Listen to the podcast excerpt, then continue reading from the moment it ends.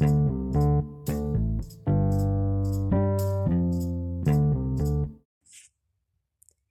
guys, welcome to my podcast. Um, it's been a long time since I I actually um recorded a uh an episode. I think the thing is life just has been happening. Life has been happening. I've also been trying to get the motivation that I needed to do this. Uh, mostly because uh it's just been like a whole roller coaster since the beginning of the year and i know i've been able to do a few things during the the year but i think this it's just been a huge roller coaster and i've had to put my mind around uh, the things that are important and the things that um completely matter to me and this is one of them. So yeah it's uh, been a while but i'm glad that i'm back and uh, today i have an exciting podcast I think it is exciting for me at least. um, so you know, I have been reading five books at a go. I know, crazy. Um, so I'm gonna tell you the books I've been reading. I've been reading um, one, Becoming by Michelle Obama. I know, very exciting. I've been meaning to get at it for the last two years, but I'm finally here. Um, I'm also starting on her husband's book. Yeah, Barack's book, um, Promised La- A Promised Land. Um, I'm also reading uh, Gutsy Women by um, Hillary Hillary Clinton and her and her daughter Chelsea Clinton, and I'm also reading The Dance of Anger by a PhD therapist called Harriet. I forget her second name, and I'm reading um another also like I've been reading two books that are basically self-awareness books which is very rare for me but i'm also like at a point in life where i'm trying to truly discover who i am and who i can be and what better versions of myself lie out there. So i was introduced to a, a book a friend of mine that's kind of like a self-help book but with a lot of practice lessons and everything and it's been quite eye-opening for me so yeah, so that's me reading five books at a go. I know. Crazy. So I have to kind of like be very, very, very um uh, like careful about um how I allocate time and everything. But also the thing that I had realized I was not reading for a while. I, I was actually an avid reader up until like three, four years ago and um, so there are a lot of things happening then in my life a lot of changes. And i just lost track of reading. I think the, just the psych for reading just went. And at one point i realized it is a choice that you make to make time. So now i make the time. I say at least let me dedicate at least 30 minutes of my day 30 minutes of my day to read a chapter or two or three or four, but it will still be very helpful because I can spend those 30 minutes really scrolling on Instagram or something like that that doesn't really make sense at the end of the day. But I could also spend those 30 minutes each day or more, depending on how sleepy I am because I do it at night, uh, and read something that will be that will add to my life. So anyway, so let's get right into it. So I'm reading Michelle's book, um, Becoming. You know, Mitch is my friend. She just doesn't know it. and I got this. I, I got um this book as a gift on my birthday from a group of my friends.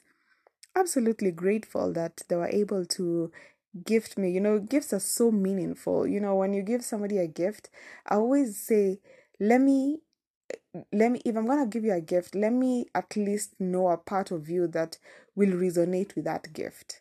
So i was so glad that they did. Even the book from uh, for barack was also from two of my friends and i'm also very grateful just to be able to be gifted life changing books. So anyway so i've been reading michelle's book and i've been learning a lot in the process. So um i have this little st- sticky notepad that i write the lessons and I stick them on the page where I've learned the particular lesson and I've been doing it throughout the book. I'm now almost done with the book. Uh, but there are things that I have learned so far, and I wanted to highlight them in this podcast because I felt like they were really important and they could also be learning lessons for you too. And one of the things that I've realized as I read those books is that I quite resonated with Michelle. You know, that's why I say we are friends, we just don't know it. But I really, really resonated with her story. Um, there's so many things to unpack from that book and there's so many lessons. So the ones that I'm going to talk about are the, the ones that were easy to unpack. Because there's some that require a lot more time to talk about on this podcast. And I promise I will talk about them because they're really heavy topics. But the ones that I'm talking about today are also heavy as well, but they're easier to unpack and they're very important as we move on in life. So I'll go right ahead um, with this. So one of the lessons I learned, number one, was failure. There's a part of the book where she says that failure is a feeling long before it becomes an actual result. And that is the truth of the matter. Failure is a feeling and it begins in your mind. So if you already anticipate that you will fail, it is very difficult for you to achieve that which you want to achieve. Because even success it all begins in the in the mind and it in, and you know that's what they say like if you're a christian you know the the verse that says um guard your heart for for for from it um um is comes out the wellspring of life and part of guarding your heart is saying is is is looking at things from an optimistic kind of uh way like is the glass half full or is it half empty and failure, if you have processed it as a feeling long before it becomes an actual result, then you're actually going to get it as a result. So that was a powerful lesson for me. Number two was believe. You know, um, so Michelle talks about uh I, I think it's a school counselor who did not believe that she could get into an Ivy League institution like Princeton, and so just told her not to even try. And there's a lesson in it, you know, that teachers who don't believe in you shouldn't inspire you not to believe in yourself. And I know that all too well because I know teachers who did not believe in me. You know, teachers who even had the audacity to say that in front of my mother. yeah, I still think about them till today because in that in that um in that sense of unbelief that they had in me, it propelled me to even work extra hard. And most of the teachers who didn't believe in me were my high school teachers. Yeah, they were my high school teachers. I, I still quite remember fondly, uh, not fondly actually, a meeting with a teacher of mine years back I was just smack in the middle of my uh, my masters, and I had come home for like a, a short uh, break, and um, I was walking on the streets and I met him, and so he asked me, he stopped me, and he asked me, "Hi, how are you doing? What are you doing?" And so I said, like I do, I didn't quite remember him in a good way so I was, uh, but I wanted to be polite and kind. So I said, yeah, I'm doing my master's. And for him, um, so he said, where are you doing your master's? He guessed a local university. And I said, no. Um, in fact, on the other hand, I'm doing my master's abroad. And I could see the shock on his face. Like, he couldn't believe it. Like, really? You are? he was one of those teachers who didn't believe in, in me. Uh, but yeah uh, he inspired me not to to believe in myself rather than not to believe in myself. So that was a really good lesson. Um, number three was um, this is gonna sound very silly, but it's something that I resonate with. A unicorn. Now you might wonder what does a unicorn have to do with a book? It's not even an existent creature, and that's exactly it. Um, so there's a part in the book where Michelle describes the attributes of Barack, ending with the sentence To me, he was sort of a unicorn, unusual to the point of seemingly almost unreal. Wow.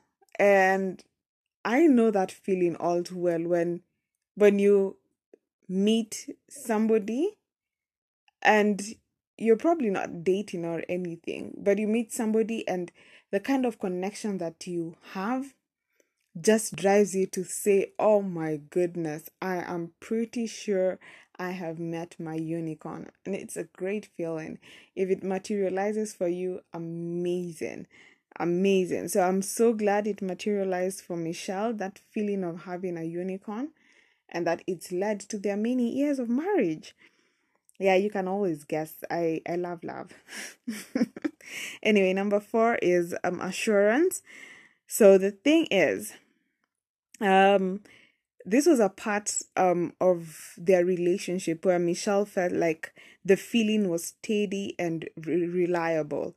And she says that um see when it comes to that part where the feeling is steady and reliable in a relationship, it gives you one less thing in life to question.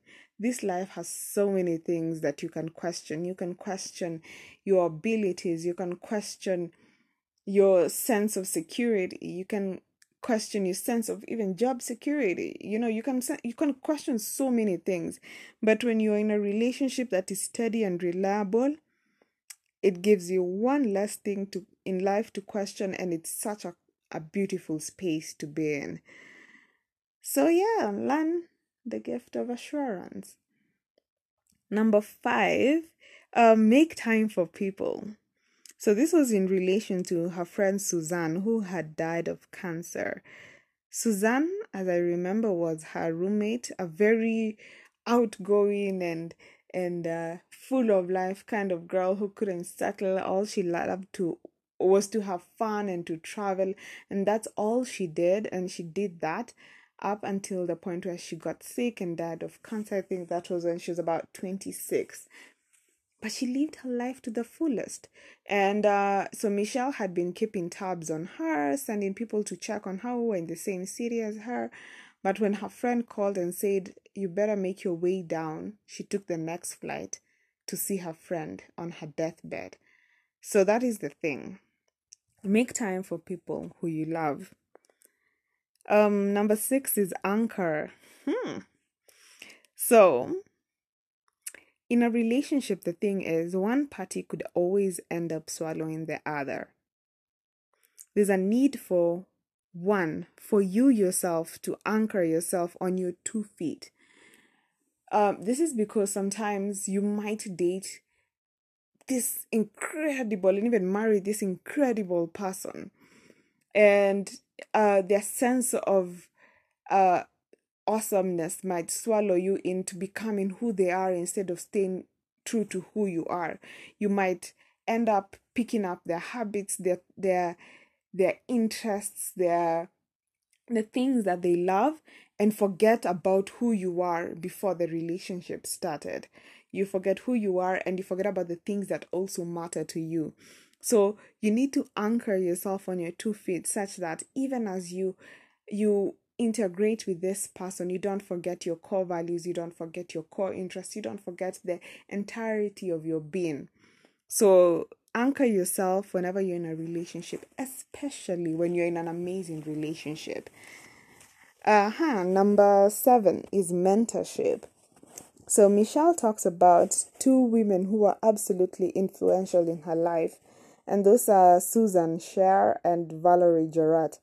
And the way she speaks about these women and what she learned from them about being career women, about choosing um, to uh, choosing to put their families first, no matter how steadily they they climbed the ladder of their careers, they were still able to prioritize their family, but also at the same time perform so well at their jobs. That balance was incredible to see for Michelle because it also gave her the hope that she could also create such a balance in her life as she moved on. So it's also important to have people who've gone ahead of you and they can be able to show you that it is possible to do some of these things. It's always good to infer from people. Um, number eight is optimism. Now, this one is a very interesting one. I think it's like one of my favorite lessons in so far in the book. And this is when um, Barack wanted to first run for office, and of course, um, as a normal couple, when you infer with each other and you kind of um, come together and make decisions collectively and get each other's blessings because it's important that you're on the same page when you're making huge life decisions, especially to do with family and career. And as usual, Barack came to her and was like, I would, I'd want to do this. And of course, Michelle was like, uh, you know, the politics, how it works. Yes, yeah, you're barely gonna change anything anyway, and you're gonna get frustrated. But Barack was like, but maybe I can, I can change something. And that's when Michelle actually says it that it's not your job to interfere with anyone's optimism. Optimism, sorry. Um, it's not your job to interfere with anyone's optimism. So if you see somebody being optimistic about the things that they want to achieve, rather than bring them down, look at where you can plug in and support them. It's very important, especially when it comes to people who are close to you. By the time they're telling you that they really want to achieve something, it's because they value your opinion. So for you to come and rain on their parade and say, yeah, yeah, I don't think, yeah, don't do it, yeah, don't cut your cloth according to your size. I think I talked about this in a previous uh, episode. But yeah, it is not your job at all to interfere with anyone's optimism. Let them achieve their dreams. Whether they achieve them or not, that's a whole other story. You will know how to go on from there, but don't be the reason why they don't go for their dreams. Um, number nine. Uh huh. So number nine is upbringing. So we live we basically live by the paradigms that we know. The way that we have been brought up, the people who surrounded us as we were growing up, the values we picked up from our families and the people close to us, the habits we picked up. It, it could be minute things such as uh, as timekeeping. There are people who can't keep time to save their lives and it started from home. Somebody like me, the reason I keep time is because my father always kept time, and he was the kind of person who would start driving out so that you chase the car. but it taught me something about timekeeping, and um, it could be small things. There are people who, even in tiny things like washing, uh, doing chores in the house, there are people who grew up leaving dirty dishes in the sink and going to bed. And there are people who, if you lived in a household like my mother's, there was no way anyone was going to bed with those dishes in the sink. How do you wake up to dirty dishes? Not in my mother's house. So I can tell you for sure, anyone who has lived with me, and in this world, there are just two people who've lived with me they can tell you that I kind of made that a rule in in our house. Like we, we don't sleep with dirty dishes. How do you wake up in the morning and we're trying to leave the house in the morning and there are dirty dishes in the sink? That doesn't make sense. Also because we kind of had um shared duties. If you are cooking, you're basically not cleaning. If you're cleaning, you're basically not cooking for the day. So your duty is actually quite fair, right?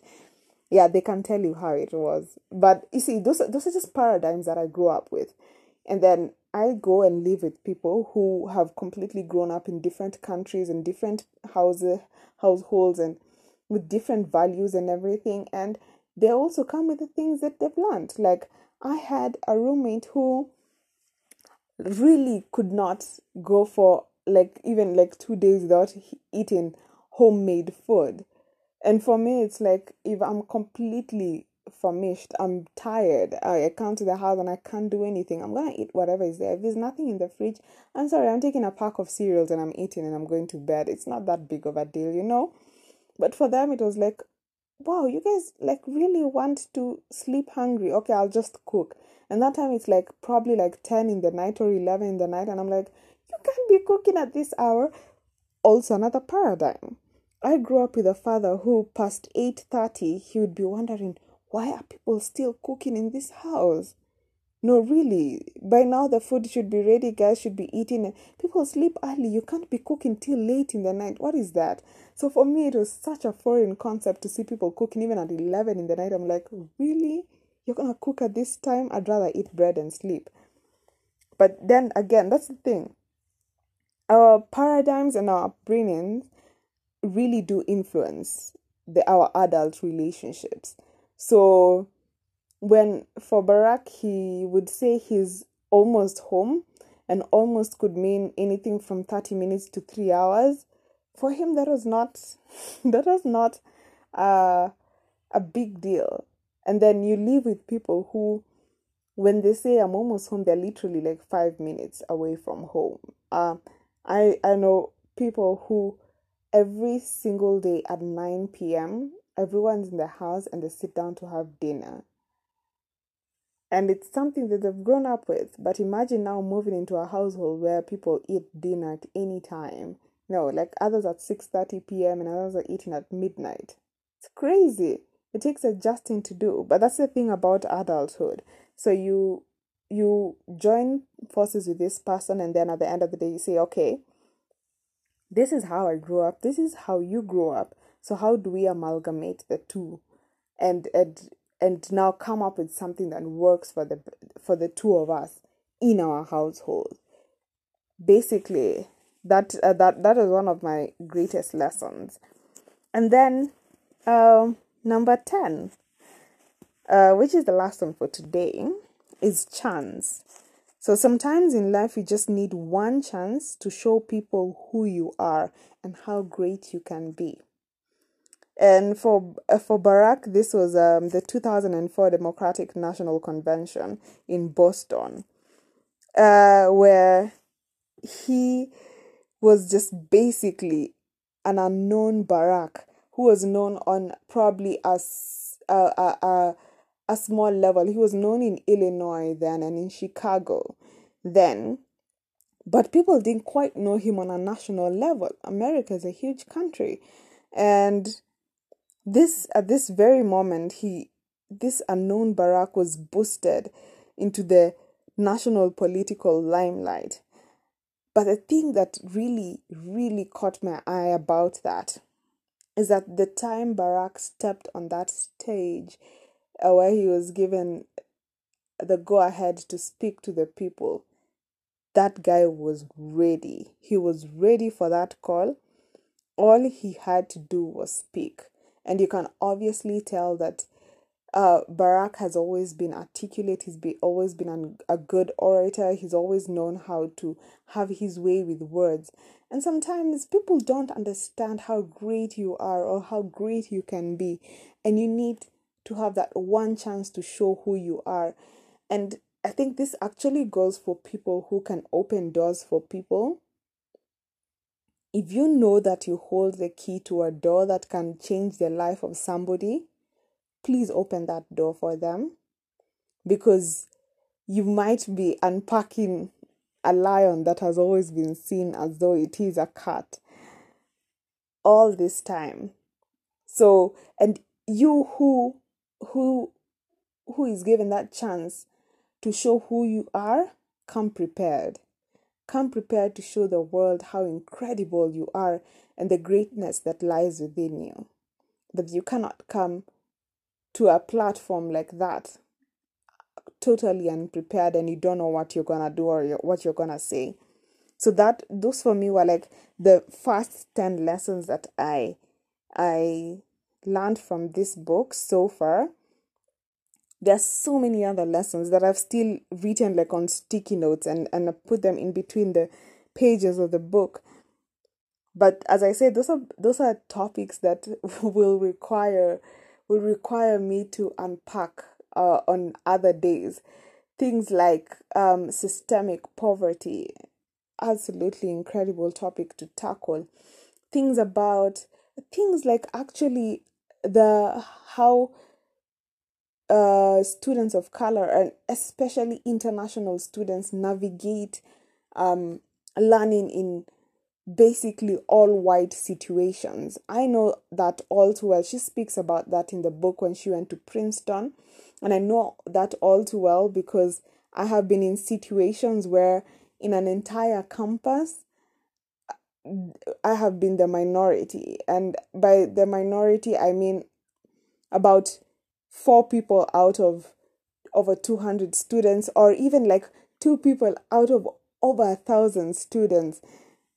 And it's incredible that people don't quite understand what goes into the minds of international students when they're trying to navigate these new spaces, new countries, new environments where people don't look at them the same way they would look at themselves and it's it's crazy but there's so many things to unpack on on along those lines and I will do them soon enough in a in a different episode but for today, that's what I wanted to give you, and I'm so glad that you've made the time to listen all the way till the end of the episode. And I pr- and I hope that you actually um, carried one or two lessons, one or two lessons. I think, as I said, for me, the, the most important lesson that I learned here, actually, my favorite is the one for optimism. Optimism. It's it's it's one of the things that I learned earlier on in life and I still carry today. So for it to for me to say it, it's just like completely been ingrained in my mind. Um and I'm absolutely glad that I'm reading this book. If you haven't gotten the book yet, I hope that you get it. You will learn a lot, especially for the ladies, even for the men. That's the thing, the, the lessons are universal. It's not just for the ladies, it's for every single person who can get their hands on this book. It will completely change your outlook on a lot of things and it will open up your minds to things that are beyond your your your your world and your space and and you will see the lessons that are in there are actually profound. They're actual gold. See you next time on my podcast and I hope you enjoyed today. Bye bye.